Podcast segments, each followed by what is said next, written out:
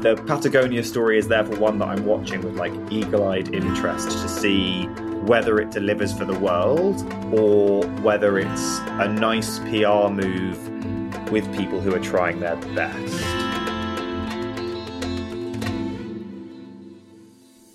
Welcome to the Ethical Rainmaker. I'm your host, Michelle Shireen Muri, and I am so glad to be here today with my guest, Andy King, for a special current events episode. You might remember Andy from season one of the Ethical Rainmaker, where we talked to Andy along with Tom Dufresne, hosts of the Fixing Fundraising podcast. And since then, Andy has been named quote, the UK's most influential fundraiser by civilsociety.co.uk. Really fancy title. And, you know, in this podcast, we cover a range of topics dealing with the complexity of the nonprofit and foundation worlds so that we can build an analysis and make changes and not stay in that self serving space as do gooders accidentally find ourselves in sometimes. So here we go.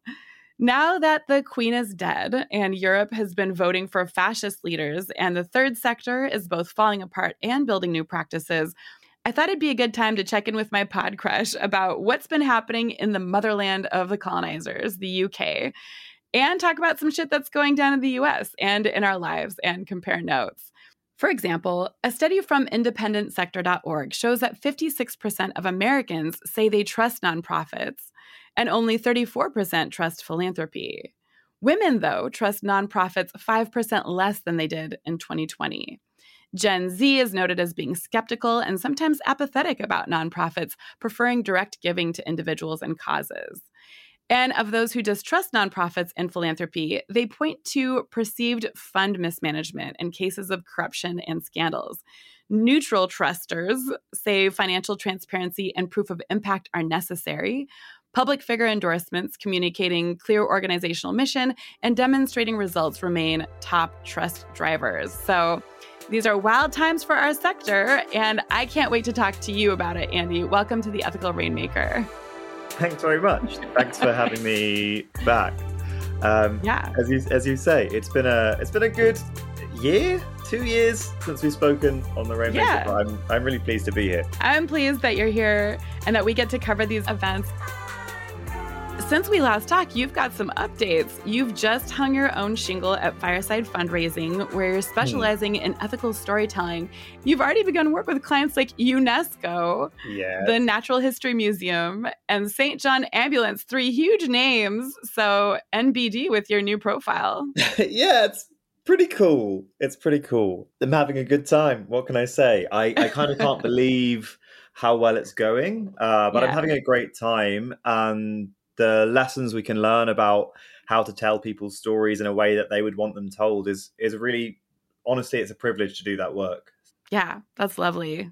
I'm i'm hmm. i'm so excited for you as you're like you're literally in like the first week of hanging your shingle and this is already what it looks like for you. Yeah so far so good. Um and it's really great to be having these conversations. We're obviously talking about collaborating in other ways and i just think yeah there's a lot of potential. Um, and as we're about to talk about, the charity sector, particularly the fundraising sector, is, is doing their best, and so are the corporate sector, but there's still a lot of questions that need mm. to be asked and a lot of like how to's and how to nots that need to be ironed out. So there's plenty of work for us both ahead, but I'm I'm yes, looking forward is. to doing it together. Me too. Me too. I'm I'm thrilled for our audience when I got to visit London for the first time in October. Andy and I actually got to meet and kick it multiple times, which is so fun. Um, makes me an even bigger fan, my friend. And while I was there, Liz Truss of the Tory party oh, left yeah. as the fascist that had taken over the office of prime minister. And there are there are so many headlines to choose from in your part of the world. Tell me about what one of your favorite current event stories is. As you say, there are there are loads to choose from. Yeah. And we could go to like UK politics, but by the yeah. time this episode comes out, we'll probably have another new prime minister and it'll really date it. Yeah. So I'm gonna true. pick something from over your side of the water instead, Do which it. is the Patagonia quote unquote sale, because it's obviously not a sale, uh, where the CEO of Patagonia has given away their billions of worth of dividends to uh, charities, allegedly. And it's just a really interesting moment to watch as we are really seeing companies kind of taking this lead in purpose led work. You were talking about trust earlier in the intro, and in the UK, there's something called the Edelman Trust Barometer. Oh. E D E L M A N. Yes, I feel like it's, that's the same thing in the US as well, I believe. And this year, it showed that the public trust companies more than they trust charities now, which is really interesting. Yeah, and Patagonia are probably one of the companies that are driving that trust upwards. Mm. But it's just a really interesting moment to pause and reflect on why they're doing that and whether it's going to work for them. And more importantly, whether it's actually going to work for the world in the way that they say it's going to. I'm not necessarily saying it won't. Patagonia are an American company and there are complexities to the American system that I'm not super familiar with. But there are a number of comparisons that we can draw to other companies, to other charities that do throw up some red flags. And I think that the Patagonia story is therefore one that I'm watching with like eagle eyed interest to see whether it delivers for the world or whether it's a nice PR move with people who are trying their best. Right. So, Patagonia, some details for our audience. Yvon Chouinard, owner of Patagonia, decided to give away the company. He's kind of known to be like a out of the box hippie rock climber dude who always cared about the environment. Patagonia has run several campaigns to buy land or protect land, especially national parks, especially from our government. They went so far to sue the US government for, you know, basically, you know, stealing resources from its people, which is pretty amazing. And they decided to give Patagonia away in quotes in a trust, but uh, the trust will be overseen by members of the family and their closest advisors. It's intended to ensure that Patagonia makes good on its commitment to run a socially responsible business and give away its profits. And the New York Times said that there was no tax benefit for what they did, but things are not exactly how they seem. Yeah, absolutely. And I think to kind of get into why we have reason to be suspicious about Patagonia, it's worth looking at a couple of other examples. It is one of those things that just because some companies have done bad doesn't mean that all companies have done bad. I mm-hmm. do think that we should be able to trust some companies. I do think we should be able to trust some charities, but I also think that we should be teaching ourselves to look critically at these kind of things. Mm. And that's right. The obvious company that comes to my mind as a comparison point is Brewdog. Tell us uh, about it. I'm not familiar with Brewdog. Ah, okay. So Brewdog are kind of a challenger beer brand uh, who came onto the scene in about 2008, 2009 with the idea of kind of revolutionizing how beer is made and sold. And they have been kind of purpose led, allegedly, from the start. And again, I'm not trying to say that Brewdog have never done any good but they have had a pretty boom and bust reputation throughout the years. Uh, and there are, for lack of a better word, scandals just every couple of years in the company's history. They are doing exceptionally well as a business. For a brand new beer brand in the UK, they are pretty much as well known as the, the likes of Heineken and Guinness now. And a lot of people really like what they stand for. But there's a quote from The Guardian that says um, Brewdog's marketing is good sound bites, but not entirely accurate. Mm. And I think it's worth digging into that and how that's led from big celebrated PR moments into like actual just controversy, people uh, boycotting them en masse, staff quitting in droves. Ooh. And there are kind of three scandals from throughout their history that I think are worth picking up on. Um, Give it to us. The three. first is 2010. So it goes back away. There may be a two or three year old company, and they are doing really well, but they're doing really well because their marketing is, for lack of a better word, wild. They mm. are really happy to be very punk. They're very happy to go on shock tactics. And they're still very happy to do that now. And it was about 2010 when they started to realize that it's not just about beer for good beer's sake, but actually, if they hang their hat on a cause, they're much more likely to make a, a splash, make a stand. And so they decided in 2010 to go for animal rights. That was the first thing that occurred to them that actually the way that beer is made uh, involves the loss of a lot of habitats. Let's go for, for animal rights. Um, so they saw um, 12 bottles of their end of history ale packaged inside the bodies of dead animals. What? They decided to sell their beer in taxidermy animals. Oh. With wow. the idea being that obviously these beers wouldn't sell, but it was to prove a point that their beer was safer for animals than other beers as you can imagine, lots of people found that very impressive. They were like, oh, mm. wow, I didn't realize the impact of animals on beers.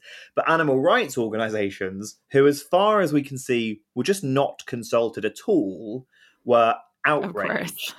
And there's a quote here that says, using shock tactics to get attention is terribly out of date, especially when this involves exploiting or degrading animals. Uh, and PETA referred to the stunt as cheap marketing that was doing more harm than good. It was the first moment at which they realized that they could, in quotes, do good and get good from it. But immediately the problem begins. They're looking for good sound bites with not entire accuracy, as The Guardian puts it, and they're very happy to do it by themselves. There's no charity mentioned, there's no charitable implementation partner, and what that creates is an entire lack of accountability.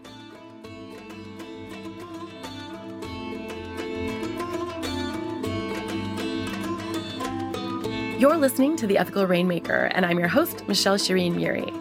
Today, I'm speaking with Andy King of Fireside Fundraising and the Fixing Fundraising podcast based in the UK and London, about current events in the third sector. If you love this podcast, you're going to be excited to know that we're soon going to be announcing some collaborations with folks like Fleur Larsen, Mallory Mitchell, and Andy King. Stay tuned here on Instagram or on theethicalrainmaker.com for upcoming collaborations. As a consultant, one of the biggest pain points I see is a lack of organization internally. Many community based organizations and smaller and honestly sometimes larger nonprofits as well are using spreadsheets or clunky databases that take a lot of time to use. And maybe your organizational system isn't really understandable to others who need that information. Ultimately, what all that means is that many opportunities might be left on the table. The vision for Neon One is that untapped generosity is unlocked when nonprofits have affordable, connected tech and resources. That's why they've built an entire ecosystem of software and services to make it easy for your nonprofit to create amazing generosity experiences. Visit neon1.com slash Michelle for more. Now back to the ethical rainmaker.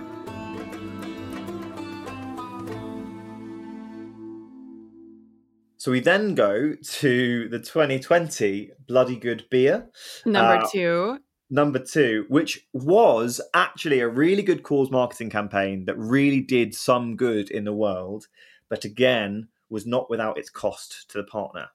It's an ongoing movement for uh, women to receive free or cheaper menstruation products. Uh, oh my in, gosh, and they're calling it bloody good beer. They're calling it bloody good beer. and in the UK, it is bold. very easy to acquire condoms for free but pretty difficult to get menstruation products for free. Oh, yeah, everywhere. It's pretty easy to think why that might be, and it's because of which uh, sex uses condoms and which sex uses tampons. Yep, straight um, up sexism. So, and our fear of the body. Indeed. And our fear uh, of blood and uh, Brewdog decide to, to land on this, particularly because the Scottish government make a big move to make menstruation products much more accessible in Scotland. Okay. To celebrate, they launch Bloody Good Beer, uh, with proceeds being donated to a period charity, which is in and of itself really cool. However, there are again a couple of angles to it that make it look very marketing led, which is the fact that it was a very limited time product with very limited time profits, and it was not the start of an ongoing relationship. I'm all for urgency and time limited cause marketing and charity corporate partnerships as long as they're long term partnerships. This was a one and done, hack a trend and talk about mm. it. It did do some good, except for the fact that they were posing as a feminist organization with feminist leadership. Enter scandal number two, which is where questions around leadership, bullying, and sexual harassment from their senior management team break onto the scene. Oh, that's number three then. Uh, no, so this is still part of the bloody good oh. beer. Okay. Um, and it just gets to a point where staff start leaving in droves, largely because they can't bear the senior management. Wow. The senior management at no point apologize and at no point take credit for what they've done. They mm. might have done an apology on the lines of like, "Oh, I'm sorry if you feel that way." Yeah. Typical like, typical bullshit apology. Indeed, yeah. the typical like, I'm not sorry for what I've said. I'm sorry that you got hurt by it because you're so sensitive. I'm sorry right. that you're so sensitive. you know? Uh, and that was number two. And again, it really shook them, but not that far. And then we start coming into the Patagonia space because they then started advertising the world's first, and I quote, carbon negative beer which was basically the idea that they had done carbon offsetting to an extent that by buying that beer, you were planting more trees than carbon being cut down. And I know that a lot of environmental fundraisers saw that as a huge ally, but also a significant threat. Mm. Because why would you donate to plant trees when you could just buy the beer? But obviously, this is Brewdog, it wasn't that simple. The claims that they were making were simply put overstated to the point that for example they said that they had bought 50 let's say it's 50 hectares i can't remember the exact measurement but 50 hectares of forest and they put that everywhere they went they purchased 37 hectares of forest. And just immediately you start to look at it and you wonder is it happening in the way that they say it is and right. again, there's no implementation partner. They're doing it oh, themselves. Oh, no. And then you start to realize that they're applying for trusts and grants to oh fund oh their tree planting. Wow. So their this beer plants trees line becomes immediately inaccurate. Wow. And what that does is create doubt that when you've told me that I'm planting trees, that I'm planting trees. Oof. Going back to trust, we don't trust Brewdog, but maybe we don't trust the charities telling us they're planting trees either. Because in my head, it doesn't matter who's told me I'm planting trees. I've been told I'm planting trees, and I've been lied to before.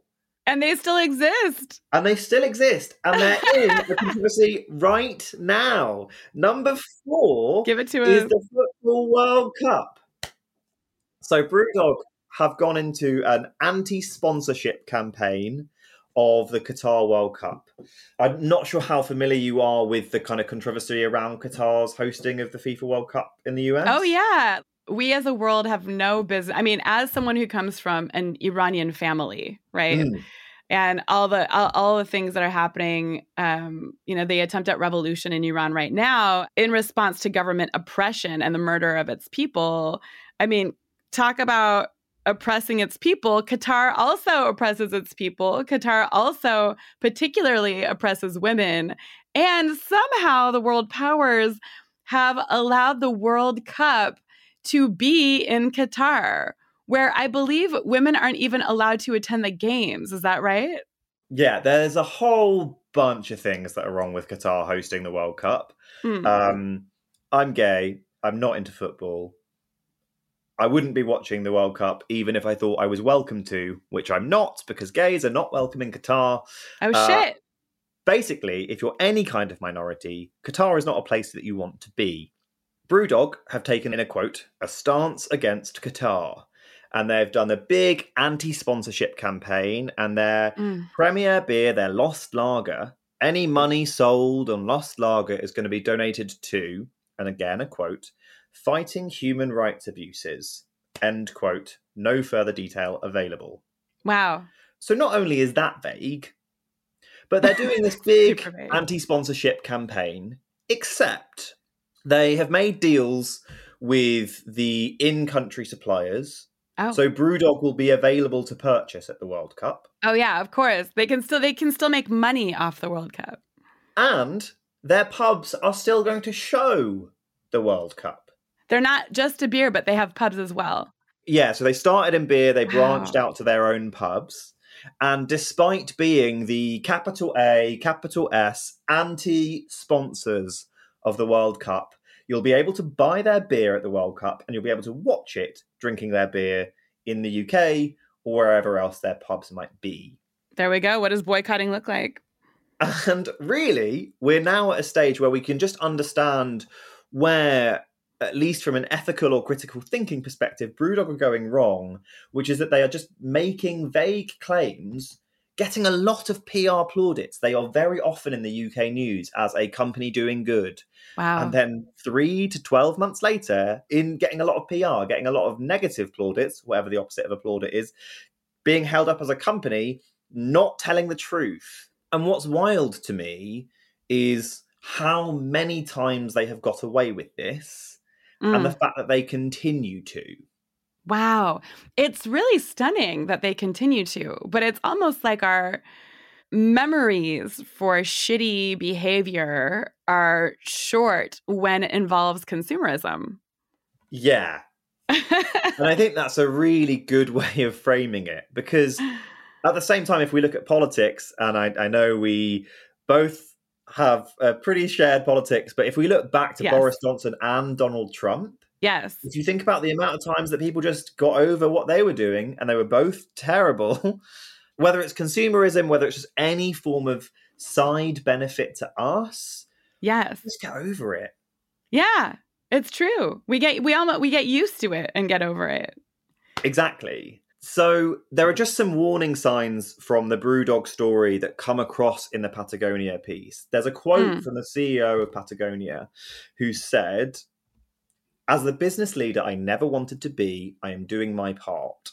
Instead of extracting value from nature and transforming it into wealth, we are using the wealth Patagonia creates to protect the source.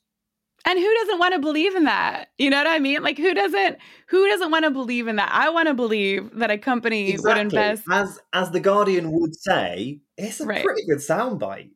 It's a really good soundbite. It makes me want to buy Patagonia clothing, which is more expensive than other outdoor brands. Not than all of them, but like, you know, above middle. But it is up there. It makes me, you know, proud to be a West Coaster. I'm pretty sure they're from the West Coast. And I think in a world where there's so much terrible news, I really want to be associated as a consumer with something positive. Which but again, just is just what they're preying on. The soundbite. So we've heard yeah. the soundbite once, and it sounds pretty good.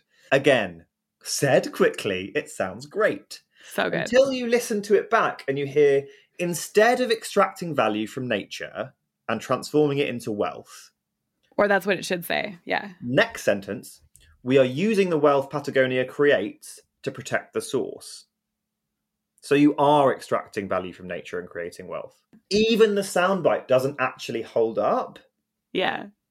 And it just creates that suspicion, particularly when you look at the charities that they have then given those shares to.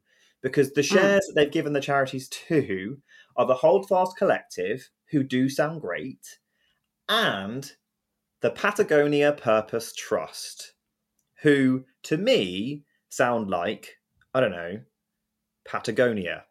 Yes. And then when you look at it a bit more, you realize that the way they've divided the shares is that most of the money will go to the Holdfast Collective, and that mm-hmm. is good.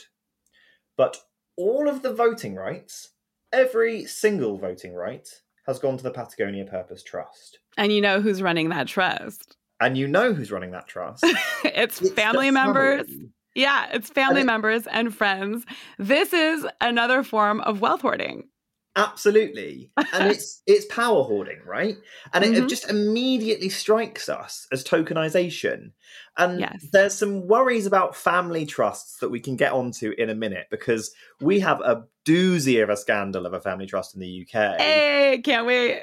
But it doesn't even need to be a family trust for it to be a problem. You were just telling me about the power dynamics between charities. Do you want to give that example? I have a local story that I've chosen to highlight here because in Seattle, where I'm located uh, in the US, Northwest US, there's a group called Forterra. It's a land conservancy group, and they're in deep shit. And part of it's because of this tokenization that you're talking about, and part of it's because they have not they they also are a company who has been losing people in droves. This is what happened in Seattle, they have been partnering with different organizations, different community groups for years, right, uh, uh, to protect land. Recently, they've gone into uh, creating housing, but recently they've been accused by an indigenous tribal partner of raising money through misleading this tribe, this indigenous tribe, and government sources and tokenizing their partners. The tribe has withdrawn their support and is asking for a review of the grant's application and approval, which likely means that that $20 million will be taken away. Loads of staff, as well as large organizational funders, like our, our largest community foundation, the Seattle Foundation, another large uh, organization based in Tacoma. And not only have staff left in droves, but they've made statements together, the staff and leadership of the organization, to point to an internal culture, quote, even those of us who do not have specific knowledge of the situation believe the tribe's allegations about Forterra to be credible because they are consistent with our own concerns regarding longstanding detrimental conduct by the organization's leadership. Now, I've, you know, read the articles that have been written about this situation. I'm about to interview someone who has actually recently left that organization uh, nice. as well. Yeah. And what is so clear is that the organization's leadership, the probably the relationship between the board and the ED is what it's looking like from where I sit, has been one of covering up messes and allowing terrible behavior to take place. Now, if staff who don't even have the specific knowledge of the situation have not only left but have have created this huge statement which I'll link to in the show notes. We'll we'll have receipts for all of this. You know that if staff are willing to make a public statement in, you know, in the news, local and national, that they must be at a level of frustration and a point at which they're both willing to leave their jobs, but they've also likely been complaining for years and just never been heard. Now, this is guessing on my part, but you know what happens at many a nonprofit where some bullshit is going on at the board or the ED level or the leadership level, you know, the highest levels of leadership. The staff are calling it out and they're not being heard whole organizations fall apart this way. But more often, it's like the incident at Brewdog you're talking about, where where the organization was working or or like so-called working with a period organization and staff left in droves because the organization wasn't actually a feminist organization. They weren't really standing up for women's rights. Their internal culture was one of sexism and harassment, you know. And here we are, land conservancy organization using their relationship with a local tribe, you know, to tokenize in order to gain funding and staff calling things out for years and not being heard to the point that we are at now. It's wild. But like almost wilder still is that it doesn't seem that rare a story.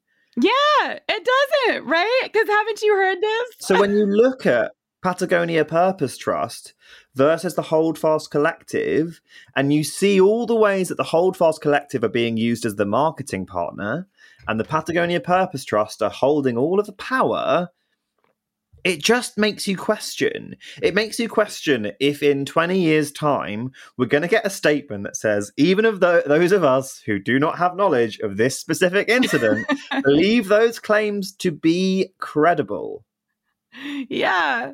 And what makes it worse of all, in my mind, is that the Patagonia Purpose Trust, as far as I can see, is made up of the CEO's friends and family. Yes. And we have seen how family trusts go. You're listening to The Ethical Rainmaker, and I'm your host, Michelle Shireen Muri, in a great conversation with UK's most influential fundraiser, Andy King. It's really clear that Andy and I did not go through a full list or analysis of Qatar hosting the World Cup. For more information, check out the show notes at theethicalrainmaker.com.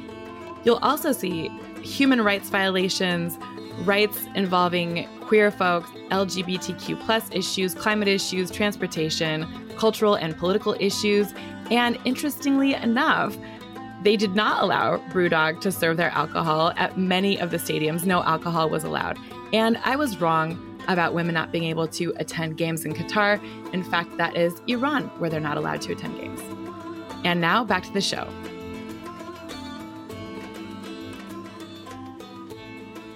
The example I want to give is the Captain uh, Tom Moore charity. We right. spoke about the Captain Tom Foundation on our previous episode. That's um, right.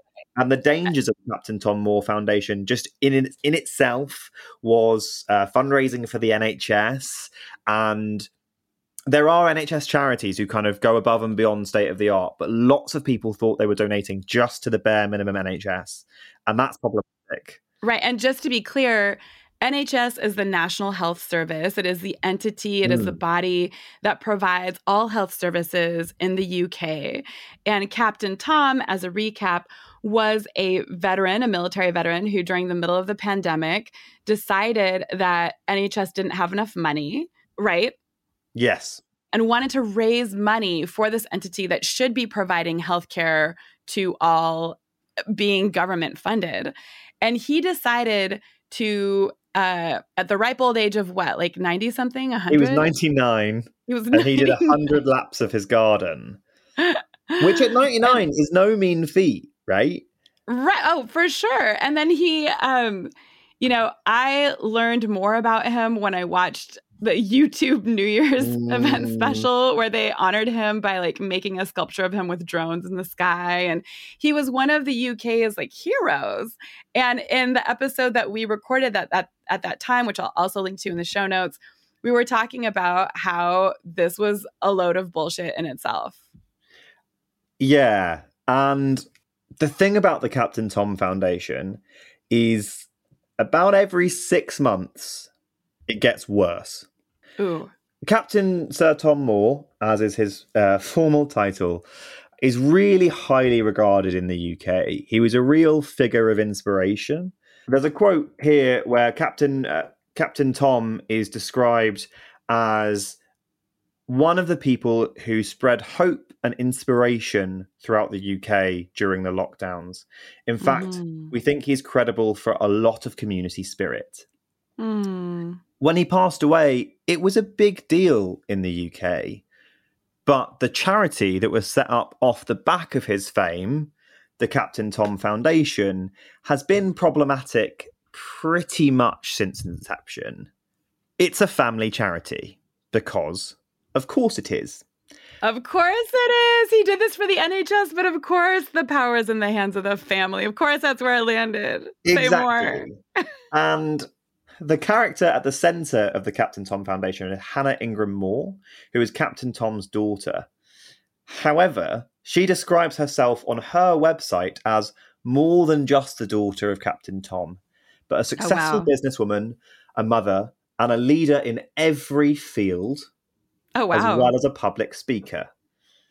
She goes on to state on her own website no matter what she puts her hand to, Hannah always looks to give back. Her oh father's goodness. philanthropic spirit lives on through her as she continues his legacy through the Captain Tom Foundation and other causes that she devotes her time to in aid of spreading hope and inspiration to all. But there's something in the looking to give back. And it mm. kind of rhymes with the soundbite from the Patagonia CEO instead of extracting value from nature and transforming it into wealth. And someone said it on LinkedIn recently. I'll find out who and put the credits in the show notes. That sure. if you're giving back, maybe just stop taking. Yeah. like maybe don't give back. Maybe just stop taking. That should be the the theme for all philanthropy, for all philanthropic right? gifts. when I see shit like, you know, again, I'm from the I'm from the Northwest US. Amazon is headquartered here, Google is headquartered mm. here, Microsoft is headquartered here. We have a lot of big tech. We have yeah. a lot of biotech as well. We just have so much tech and tech money and a lot of the practices that our big tech groups are using are so extractive. So when we're thinking about giving back, maybe consider not taking in the first place. Love that because you're Love not going to be able to give back more than you've taken. That's outside of your means. But just stop taking. And Hannah stop Ingram taking. Moore is yeah. no stranger to taking. And let me tell you a bit about how. So, the Charity Commission have investigated the Captain Tom Foundation a number of times. Damn. And actually, in July 2021, they prevented the foundation appointing Hannah Ingram Moore as its chief executive on an £100,000 a year salary.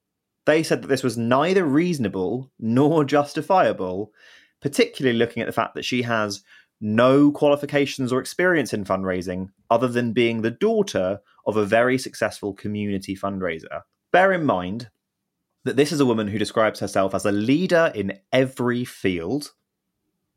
She feels confident that she deserves £100,000 a year, effectively from being related to her dad. And not only was that July 2021 blocked, they had also blocked her previous attempt to appoint herself as the CEO on £60,000 for three days a week. Wow. So that happened July 2021. In August 2021, a month after the Charity Commission, who are our main charity regulator, have blocked okay. her appointment, she becomes the chief executive on the foundation on a nine month contract wow. worth £85,000 a year. After that contract expired, a new chief exec was appointed, but it just gives you a really clear picture of one of the women who hold a lot of power in that organization. She's happy to be told, no, you can't earn £60,000 for a three day a week role no, you can't earn £100,000 for a permanent role. And she will still find a way yeah. to make £85,000 a year for nine months. That is gutsy because it's not not only have you been investigated and then you try again not only have you been told by this governing body which you know we should always question governing bodies but she's been told like look you have zero zero credentials to be able to run something like this. But she continues to try which leads me to wonder you know what is it like to have no sense of self-awareness or like possible shame i guess i don't know i would be embarrassed for myself and it's one of those things that like the world that she lives in sounds really nice like yeah. I would love to be that delusional and have that yeah. little shame, but I'm not that yeah. person. I'm a big subscriber to charity staff should be paid and charity senior leadership should be yes. paid well. But when you've yes. already been told by the regulator that you're not qualified enough to demand that salary, stop trying. But I want to get away from the point about charity fundraisers should be able to be paid because I do really believe that. And I do believe some yes. fundraisers are worth 100K a year. So, yes in the US, the uh, salary price points are different because we don't have our healthcare taken care of. We don't have the same political economic system as the UK. So 100 grand for a leadership position is not uncommon here for sure. But let's move away from the pay thing because, again, I believe charities should pay their staff. And if all Hannah thinks is that she's great and she's worth it, is that a huge crime? it's not great, but it's maybe not that bad until you realize that Hannah is also the director of a private company called Club Nook. And Club Nook have trademarked the Captain Tom name, meaning that if you're going to use Captain Tom's name on memorabilia, which, given his fame and fortune, lots of people do, there's a Captain Tom tea towel. There's a Captain Tom walking stick. I think there's a Captain wow. Tom gin. It's trademarked by Club Nook Limited. Which, by the way, sounds like a kink club. It does, right? uh, it yeah. does. Or it sounds like Tom Nook from Animal Crossing, but either way, it's not good. yeah. There's a Captain Tom Foundation. They're not the ones with the trademark, nor do they receive any of the kickback. Mm. She's the daughter of Captain Tom, who is honoured to continue his legacy. But right. she wants any mention of her dad to give her profit, not the NHS or the people that it's serving. And again, it just brings me back to the people who hold the power in Patagonia are the Patagonia Purpose Trust. Right. And Captain Tom, seemingly lovely man, really genuine, heart of gold. The CEO of Patagonia seems like a lovely guy. Mm-hmm. Seems like he has really pure intentions. Mm-hmm. Do the people he's just handed power to? Right? And we don't know, right? This is Captain Tom's daughter who's making all these whack calls, making money off of her dad's name. I'm sure I don't know Captain Tom, but I doubt that with the kind of reputation he had and what he was saying in the press and what he was doing, he may not have had the full analysis of raising money for the NHS as an individual. No, he was right? 100 years old, right? right. Like, he was done was... thinking, and fair enough. Maybe he was super smart. I never met the bloke, but like when I'm 100, if I'm still having to critically think, I failed. You're listening to The Ethical Rainmaker, and I'm your host, Michelle Shireen Muri. Did you know The Ethical Rainmaker is now accepting sponsors? You can join our community of individual supporters on Patreon, and if you want to find out how to get your name and work out to our ever expanding community, drop us a line at hello at theethicalrainmaker.com. We would love to have you. Speaking of sponsors, we're so glad Neon One has joined the Ethical Rainmaker fam. Part of the reason I'm grateful for Neon One's sponsorship of the Ethical Rainmaker is because community based orgs thrive when they put people first. That's the point of community centrism. So, what does a community centric future look like? It looks like focusing on people and not their money, focusing on the experience of connection, of connecting with people. Neon One uses tech to accelerate that experience. Their mission is to connect nonprofits with technology and resources that personalize their generosity experiences. You can learn more today about their work at neon1.com slash Michelle. And now back to the show.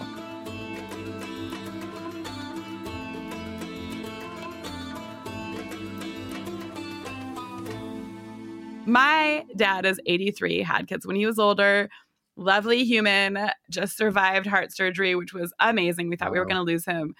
I talked to him a lot about mm. life, about money, about many things. There's no way in hell that my 83 year old dad, only 20 years away from from being 100, there's no way that he would be okay with me making money off of every tea towel, off of every mention, off you know, like appointing myself the leader of his foundation and paying myself money for not having, you know, not having any credentials or being able to run the organization. It's wild.